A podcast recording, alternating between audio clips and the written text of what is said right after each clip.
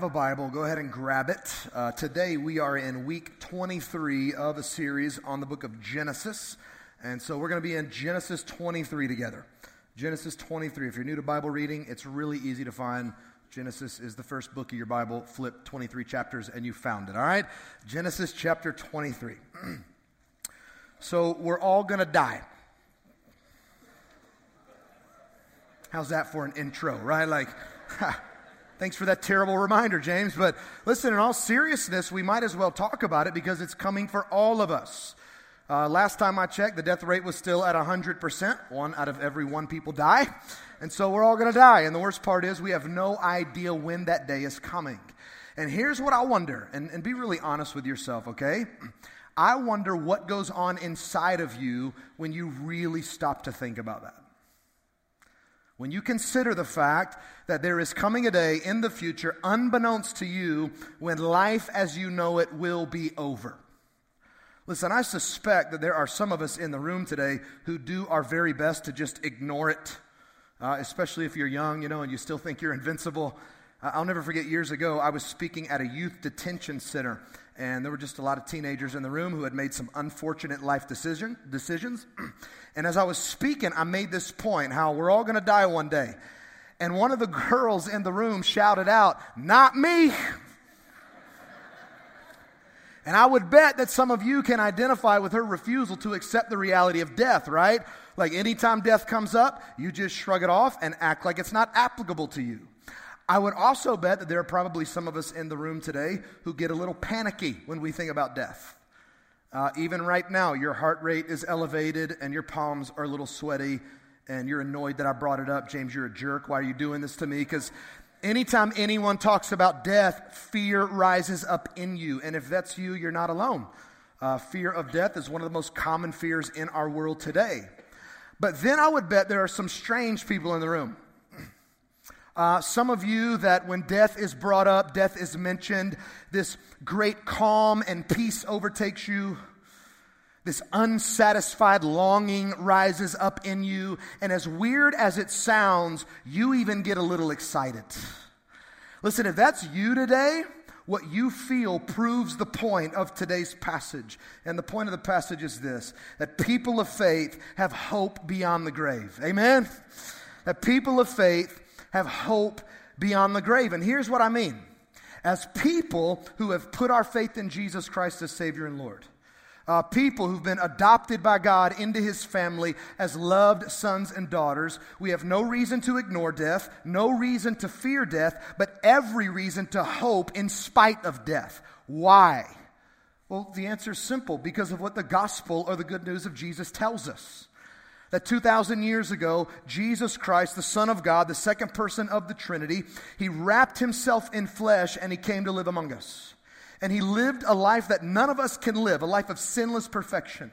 At the end of that life, He went to a cross and died a death in our place for our sins so that people like you and me could be loved, forgiven, accepted by God. Three days later, Jesus Christ came bursting forth out of the grave, conquering sin, death, and hell forever. Forty days later, He ascended back to heaven, where He is presently seated at the right hand of God in His resurrected body, ruling and reigning over all things, and one day He's coming back. And listen, on that day, all that we hate about this world will be no more, and for the rest of eternity, we'll be with King Jesus, experiencing life in the way it was meant to be. Amen? Listen, as people of faith, we have hope beyond the grave, and what we learn from Genesis twenty-three is simply this. That our future hope has present implications for how we respond to and prepare for the grave here and now. And if that's confusing to you in any way, don't worry. It should make sense as we work our way through the text. So let's dive in, all right? Genesis twenty-three, we're going to pick it up in verse one. Here's what the Bible says. Sarah lived one hundred twenty-seven years. These were the years of the life of Sarah. And Sarah died at Kiriath Arba, that is Hebron, in the land of Canaan. And Abraham went in to mourn for Sarah and to weep for her. So what we see in these first two verses is Abraham's wife of over a hundred years. Can you imagine that? Being married to the same person for a hundred years. It's pretty impressive, right? Like, dude, you should write a book on marriage and sell it to the rest of us. We'd love to read it. But, but Sarah, she dies at one hundred twenty-seven years old. and she dies in the land of Canaan, which is really, really important to the story. We'll talk more about that in a few moments. But we know from uh, passages like Isaiah fifty-one two and Hebrews eleven eleven that Sarah died as a woman of faith, as a woman fully confident in the character and the promises of God, which lets us know that as soon as she died, she was with God. Right? As Christians, this is what we believe happens after death, right? That we don't cease to exist, that we don't go into a place of purgatory, that our souls don't simply go to sleep. But in the blink of an eye, we are instantaneously ushered into the very presence of God. And the reason we believe that is because it's what we see in the Scriptures.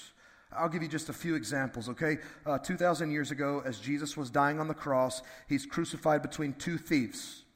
One thief is condemning him. The other thief is crying out for mercy. And Jesus says to the one crying out for mercy, "Today you will be with me in paradise." Not tomorrow, not a few weeks from now, not after your sin has kind of been purged and burned up for a season. Today you'll be with me in paradise. Uh, jump into the book of Philippians. The Apostle Paul says, and we just sang about this in that first song earlier, he says in Philippians one twenty-one that to live is Christ and to die is gain. But as long as I'm alive here on the, the earth, uh, there's blood pumping through my, my, my veins, breath in my lungs. Life for me is going to be all about Jesus. But if I die, it's going to be even better because I'm going to go home and I'm going to be with him. Listen, that same Paul says in Second Corinthians five eight, and you've probably heard this if you've ever been to a funeral, that to be absent from the body is to be present with the Lord. You know it, right? So here's what that means. In Genesis chapter twenty-three, Sarah was present with the Lord. Yet even still, don't miss this, yet even still, Abraham goes in and he mourns for her. Okay, these are the first tears that we see shed in the Bible as Abraham is grieving the loss of his wife. And what his grief tells us about the grave is simply this. Implication number one, that beside the grave, we grieve with hope. That beside the grave, we grieve with hope. And let me just unpack what I mean, okay? When someone of faith dies, someone that you knew, someone that you loved, you need to grieve. You need to mourn, you need to get angry, you need to shed tears, you need to allow yourself to experience feelings of pain and sorrow. And I'll give you two reasons why, okay? Number one, grief reminds us that death is an enemy. Grief reminds us that death is an enemy. The reason death hurts so bad is because it was never meant to be a part of life in the first place. This is why when people die, we all have this sense of, this isn't right. Like, things aren't supposed to be this way, and we all feel right when we feel that way.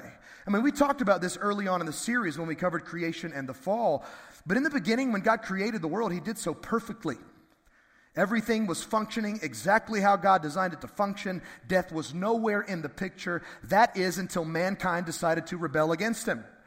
Right, the first two people he created decided, we don't want to bear God's image, which is all our purpose in life. We'd rather be our own gods. And so they do the one thing God asked them not to do, and as a result of their open rebellion, all of creation came under a curse. Part of that curse included death. And so it's really, really important to understand today, God didn't introduce death into his perfect creation. We as sinful people invited it in. We literally embraced our enemy, an enemy that takes away the very life God gives.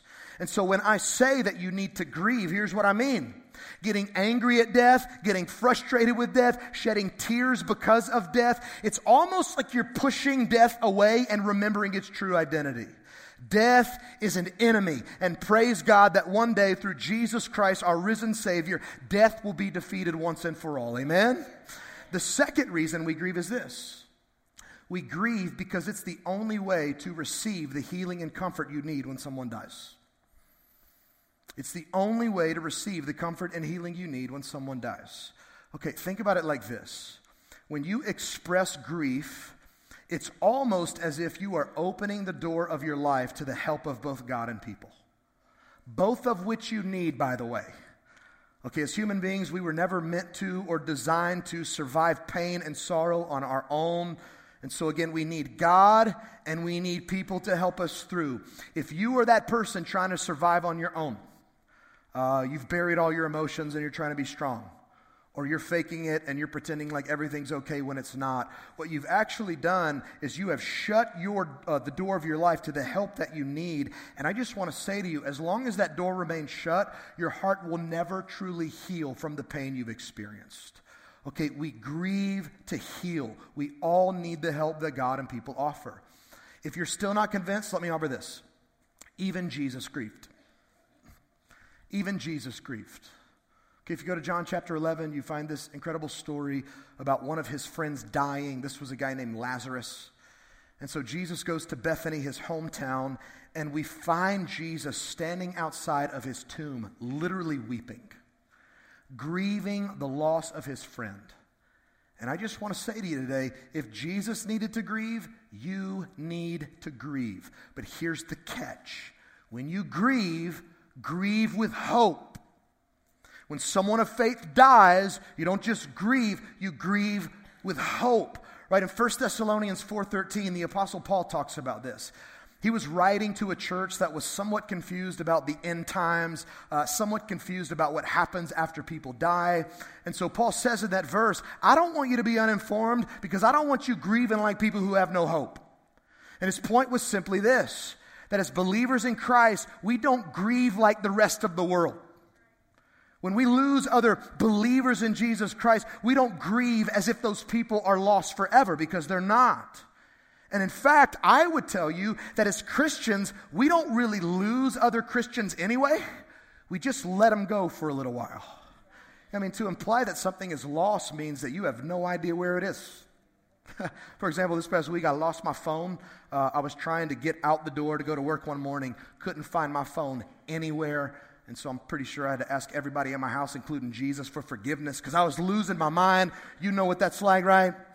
Listen, as Christians, we don't lose people like that. When other believers in Jesus Christ pass away, look, we know exactly where they are. We know who they're with. We know what they're experiencing, and we know that one day we're going to see them again, never again to be separated. And so when we grieve, listen, when we grieve, we grieve with hope. Let's keep going. Verse three. Moses, the author of Genesis, continues, and he says, and Abraham rose up from before his dead, and he said to the Hittites, I'm a sojourner and foreigner among you. Give me property among you for a burying place, that I may bury my dead out of my sight. The Hittites answered Abraham, Hear us, my Lord. You are a prince of God among us. Bury your dead in the choicest of our tombs. None of us will withhold from you his tomb to hinder you from burying your dead. Abraham rose, and he bowed to the Hittites, the people of the land, and he said to them, If you're willing that I should bury my dead out of my sight, hear me and entreat for me Ephron, the son of Zohar, that he may give me the cave of Machpelah, which he owns. It's at the end of his field. For the full price, let him give it to me in your presence as a property for a burying place. Now Ephron was sitting among the Hittites. And Ephron the Hittite answered Abraham in the hearing of the Hittites, of all who went in at the gate of the city. No, my Lord, hear me. I give you the field, and I give you the cave that's in it. In the sight of the sons of my people, I give it to you. Bury your dead. Then Abraham bowed down before the people of the land. And he said to Ephron in the hearing of the people of the land, But if you will hear me, I give the price of the field. Accept it from me that I may bury my dead there. And Ephron answered Abraham, My Lord, listen to me. A piece of land worth four hundred shekels of silver. What is that between you and me? Bury your dead. Abraham listened to Ephron, and Abraham weighed out for Ephron the silver that he had named in the hearing of the Hittites, four hundred shekels of silver, according to the weights current among the merchants. So let's stop there and talk. A lot going on in this passage, but it's fairly simple, so let me help us see it, okay? What's happening here in these verses is that Abraham, yet again, is exercising incredible faith. And what is faith? Well, we've learned throughout the series that faith is simply confidence that God is who he says he is, and will do everything he's promised to do. Faith is confidence that God is who he says he is, and will do everything he's promised to do. Well, one of the things God promised Abraham he would do back in Genesis twelve seven was give his descendants land to live in. And this promised land was the land of Canaan, where Sarah just died. But because the land didn't belong to him and his descendants just yet, Abraham ran into a little problem. Uh, it simply meant that he had no place to bury his wife. So what typically happened in a scenario like that was this. The family would pack up the dead body, and as quickly as possible, they would go back to their homeland, and they would bury their dead there. But what I love about our boy Abraham is he wasn't going to do that. Like, God called him to leave everything behind, his country, his family, his citizenship, and there was no going back for him. And he had no idea how God would do it or when God would do it, but he was so confident in God's promise to give his descendants this land that he wanted his wife's body to be there when they got there. And so he goes to this people group called the Hittites. Uh, they were the dominant people group in Canaan at this time. And he humbles himself before him. I mean, you can see it in the text, right? He's bowing down and rising up and bowing down and rising up. And he just confesses, guys, I'm a stranger here. I'm an alien, I'm a pilgrim, I'm a sojourner. None of this belongs to me. I'm not entitled to anything. But I just want to ask you, would you be gracious to me and give me property to bury my dead? Now, their response is very interesting. They reply back and say, oh no, you're a, a prince of God among us. And you know what? You can bury your wife anywhere you want to bury. Like, none of our tombs is off limits to you. Which seems to apply that they had this great respect for Abraham and his faith and his God, but what happens next in the story lets us know that their respect wasn't entirely sincere. Okay, instead of agreeing to bury his wife in one of their tombs, Abraham asks to buy a cave in a place called, called Machpelah from this guy named Ephron. He was the owner. Because remember, for Abraham, this was about faith. His goal wasn't only to get Sarah's body somewhere, but to get her body to a place that would demonstrate his faith in God's promises. And so his hope was to get a stake in the land, okay, to purchase a piece of property that would prove that he actually believed God. This is home now.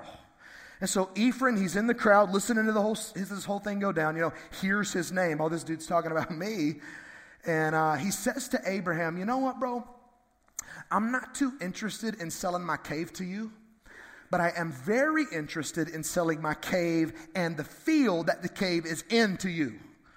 So here's a dude looking for any way he can to make money. If you're a business person in the room, the Ephrons are the guys you want on your team, right? Like, you're thinking, I love this guy. Like, could he put his resume in? I'd love to have him on my team, right? I mean, he's a salesman through and through. Yet surprisingly, uh, Abraham, he, he instead of counter offering, just says back to the guy, let's do it. I'll buy your field. I'll, I'll buy your cave. No big deal. And Ephraim responds again, and he says, great, that'll be four hundred shekels of silver. I know that four hundred shekels of silver means absolutely nothing to you, so just know that was a lot of money for what Abraham was getting. And what everyone would have expected him to do in this moment, including Ephron, was to say back, dude, you have lost your mind. Like, no way I'm paying that. That's way too much. And then he would go on to haggle about the price. But he doesn't. You know, it's like he just gets out the checkbook and goes, okay. And he just quietly pays him. And what we learn from Abraham's purchase is this. Here's implication number two. That because of the grave, we invest in hope. That because of the grave, we invest in hope. You see, I believe that Abraham probably understood something at this point in his life that we at times can easily forget as very impatient, short-sighted people. And hear me, I'm not just preaching that at you. I'm raising my hand with you, okay? Like, we're all in that together. But here's what Abraham remembered.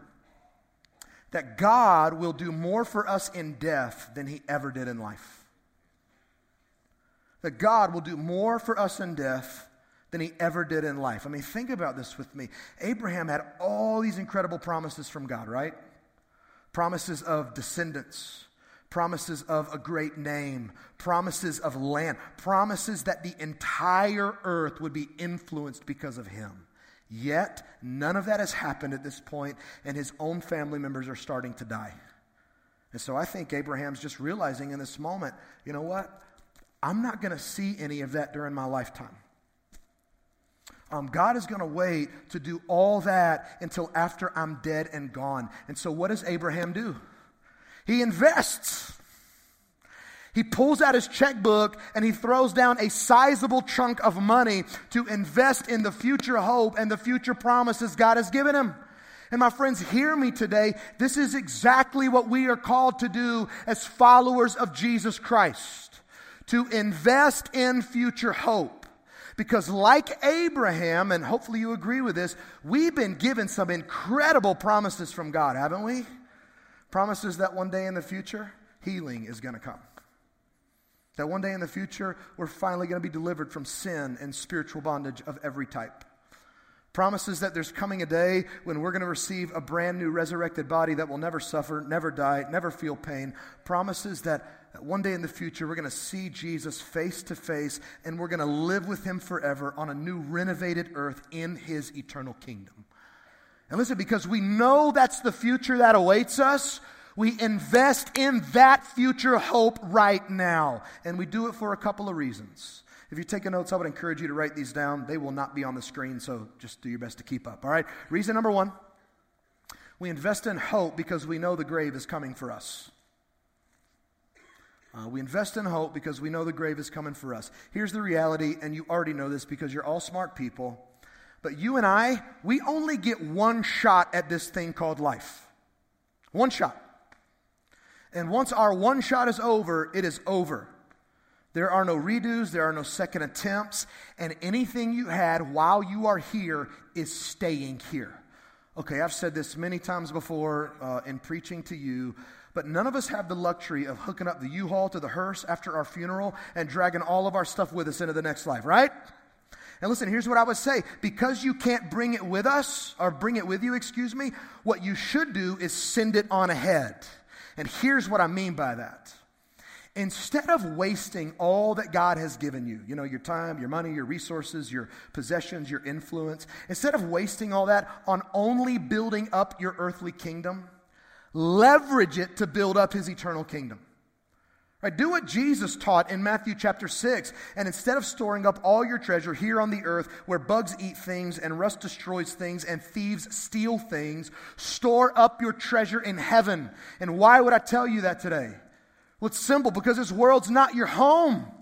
And the grave that awaits you is proof of that. And because you have no idea when the grave is coming for you, the time to invest in hope is now.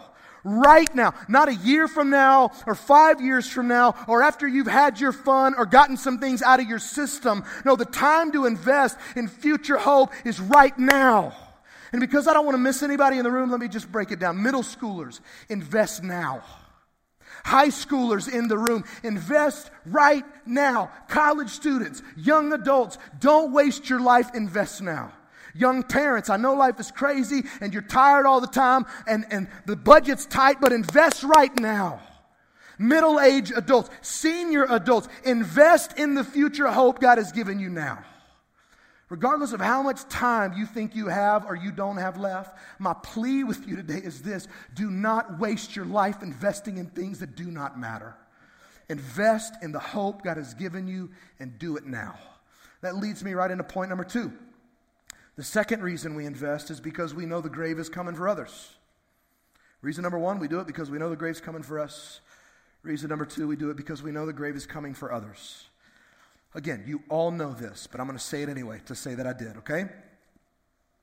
This world is filled with people who desperately need the hope we're talking about today. Right? I mean, right now on planet Earth, literally billions of people are living life without Jesus. And if they die without him, they spend eternity apart from him, and they never experience the hope he freely offers. And I am convinced, because of what I see in the scriptures, that you and I, as followers of Jesus Christ, have to do something about that. And the way that we do something about it is by investing in hope. Right? We give away our time, our talent, our money, our resources, our influence. Why? Not because we feel guilty, or that's just because what like good Christians do, you know? No, we do it so that people far from God can experience the hope we've been given in Jesus Christ. And a prime example of what this looks like is what we're getting ready to do this month with Bless Month. I mean, this is very timely. But this month, we are asking our church to do two things. Number one, to give up a Saturday and to serve suffering people. And number two, to collectively give two hundred twenty-eight thousand dollars to ministry happening outside of our walls. Why are we doing that?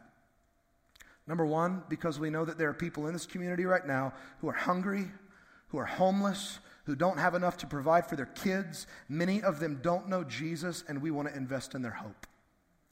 We know that there are people in countries where we are currently working who don't have access to clean water. Their kids are dying every day from preventable illnesses like malaria and diarrhea.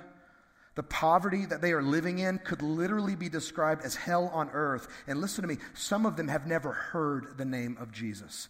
And we want to invest in their hope. We also know that in the U S right now, in our country where we live, that eighty percent of all churches are plateaued or declining. eighty percent. eighty percent are reaching nobody. Only sixteen percent are growing, and that includes transfer growth. You know, I'm going to leave my church and go to that other church because I like that church better than mine. Listen to this. Only four percent of churches are reproducing and starting new churches. Can you imagine what would happen if only four percent of couples in the U S reproduced and had kids? Uh, this nation would go away quickly. And that's what's happening to our church right now in this nation. In addition, over thirty-five hundred churches in the U S are closing their doors every single year. And our population is projected to grow by eighty million people in the next thirty years. Do you know what that tells us? Contrary to what you might think, there are not nearly enough gospel-centered, mission-minded churches that are taking seriously preaching Jesus to people right where we live. There's not. And we want to do something about that. We want to invest in the hope of people in this nation by planting new churches in dark places where the gospel is desperately, desperately needed. But hear me, this is the call on all of our lives every single day. Like, what we cannot afford to do as followers of Christ is just to sit back and do nothing while we know that all these needs exist right around us. But instead, we have to do everything in our power to point people on the way to their graves to the only one who can save them from it. Amen? Because of the grave, we invest in hope. We invest in hope. There's one final thing I want to show you from the passage. Go back to it with me, if you will, verse seventeen. So the field of Ephron in Machpelah, which was to the east of Mamre, the field with the cave that was in it, and all the trees that were in the field throughout its whole area, it was made over to Abraham as a possession in the presence of the Hittites. And it was made over before all who went in at the gate of his city. After this, Abraham buried Sarah, his wife, in the cave of the field of Machpelah, east of Mamre, that is Hebron, in the land of Canaan. The field and the cave that is in it were made over to Abraham as a property for a burying place by the Hittites. So what we see in these final few verses is Abraham finally taking possession of the field and the cave he purchased, and he buries his wife. But what's so fascinating is that when you keep reading the book of Genesis, you start to learn Sarah wasn't the only one buried there. Okay, we'll see this clearly when we get to Genesis forty-nine, Uh, but in this same cave, all three of the Jewish patriarchs were buried along with their wives. Uh, Abraham was buried there eventually with Sarah after he died. We'll see that in a couple chapters from now. His son Isaac was buried there with his wife Rebekah after they died. His grandson Jacob was buried there with his wife Leah after they died. You ever heard people say, like, talk about the God of Abraham, Isaac, and Jacob, right? They were the patriarchs, the fathers of the Jewish nation, the nation of Israel.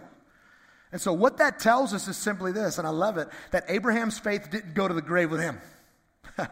Don't you love that? But each generation after him went to their graves with the same hope he possessed, that one day God would follow through on all of his promises, and in the land that they were buried, the descendants of Abraham would come, and they would invade that land, and it would become home. Listen, here's what I believe. I believe when the descendants of Abraham finally heard that story centuries later, that it gave them incredible hope. I mean, come on. Do you remember who the book of Genesis was written to? If not, don't worry. I'm about to tell you, so you can just like, oh, yeah, absolutely, I remember. You can just fake it if you want. But the book of Genesis was written by Moses to the descendants of Abraham after they were freed from over four hundred years of slavery in Egypt. After they were freed, God's plan was to bring them into the land of promise, which that journey should have taken about a year. But because of their stubbornness and their disobedience, they wandered around in the desert for forty years. Then, listen, then an entire generation of people die off. And I have to believe that the generation that was next in line, you know, the first that was going to enter the promised land, they probably needed some hope. They're wondering, is that going to happen to us, or is God finally going to take us in? And so I just imagine Moses calling all those people together, and he goes, hey, listen, uh, I, I want to tell you about a cave. There's this cave in the land where God is leading us. And then Moses went on to share the details of Genesis twenty-three, how hundreds of years earlier, after Sarah died, Abraham, the father of the nation, bought this cave to bury his wife. And he bought it in faith because he believed with all of his heart that one day his descendants would enter this land and it would be home. And I just have to imagine that as Moses is telling this story, all these Jewish people are listening, and Abraham's faith gave them hope for their future. Listen, here's what I want us to take from all that. Final point, and then we'll be done. Before the grave, we build a legacy of hope. Before the grave. What, what's the third implication? This is it. Before the grave, we build a legacy of hope. So in other words, as people of faith, it is our responsibility to pass down hope to succeeding generations, to make sure that they know about God's character, they know about God's promises, so that they know what awaits them in the future. Now, here's the really hard part. What they do with that hope is entirely up to them. And that's scary, and at times it can be really frustrating, can it? And you know this, if you're a parent in the room or a grandparent in the room who's tried to hand down hope to a kid or a grandkid after you, and they go, um, I don't want that. They have to decide what to do with it. But it's up to you to make sure that it's actually handed down, that they know the hope that God offers and how to live in light of it. And can I tell you the best way to pass hope down? It's really simple. The best way to pass hope down is by living in light of hope yourself. By getting out of bed every day, setting your sights on the finish line of life, and then banking all of life on the character and the promises of God. That's what I love about Abraham. That's all he did in life. That's all he did. Yes, he did some dumb, sinful things at times, which we all do, so let's not be too hard on the guy, right? But the reason he is celebrated in the Scriptures as a man of incredible faith is because he was. He lived his life in light of the hope God gave him. You see it all throughout the Bible. I'll give you one text from the New Testament. Hebrews eleven, nine through ten.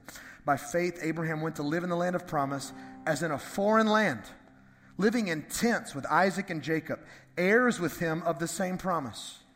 Look at this next part. For he was looking forward to the city that has foundations, whose designer and builder is God. Here's what the writer's telling us. That because of his faith, Abraham left everything behind. Like when God tapped him on the shoulder and said, hey, dude, uh, leave behind your family and your country and your citizenship and set out for a land that I'm going to give you because I'm going to bless you and make your name great and make you a father of a great nation and all the families of the earth will be blessed through you. Abraham said, yes, God, I am in. And he packed up his stuff, had no idea where he was going. And he shows up in a foreign land as a stranger, and God says, whoa, whoa, whoa, stop, this is it. And at seventy-five years old, he sets up some tents, and that's where he lives out the rest of his life with his family. Can you imagine that? At seventy-five years old, your life just becomes a big camping trip. This is what Abraham did. Why? Because of the hope God gave him. He was a man whose future hope impacted his present life. And here's my question as we close. Is the same true for you today? Is the same true for you today? Is your future hope impacting your present life? Like, are all the promises God's given you, are those promises changing the way you invest? Changing the way that you interact with the next generation. Changing the way you think about death, the way you grieve when other people around you die. Or are you the person in the room that's just kind of living like this life is all you've got? Listen, I just want to invite us today, if you are the latter person, to simply ask God to change that about you. To change your perspective, to change your heart, to do a supernatural work in you that would allow you, with the help of the Holy Spirit, to see all of life differently so that you can begin to live in light of the hope God has given you. So can we do that right now? Just all over the room. Let's bow our heads, close our eyes. I'm going to invite our prayer team to come and to get in their places.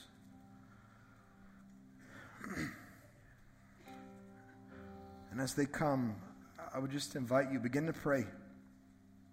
Begin to pray. And just pray however the Spirit of God leads you.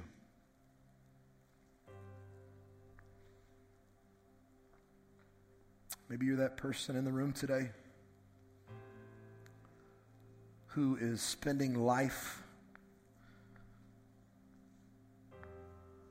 as if this life, again, is the only one you've got. The way that you're living, the way that you're investing, the way that you're interacting with the people around you, like it, it's really, at the end of the day, all about you. Your comfort, your enjoyment, your pleasure. What you're not doing is remembering that God has a future for you beyond the grave that needs to impact life now. Ask God to change that. Maybe you're someone who's holding on tightly to all the things that God has given you. And you're using those things in very selfish and self-seeking ways, not investing in God's church, not investing in God's kingdom. Right now in this moment, why don't you just pray and just ask the Lord, God, open my hands, open my heart, help me to invest in hope. Or maybe there's some of you in the room today who have experienced loss and you still haven't grieved. And you need to grieve. Why don't you just ask God, even in this moment, God, just take away fears and take away insecurities and rip down these walls that exist in my heart and help me, help me to express this emotion that I know needs to get out of me. Just ask for His help. Again, however the Lord's leading you, just pray. Lift your heart up to Him.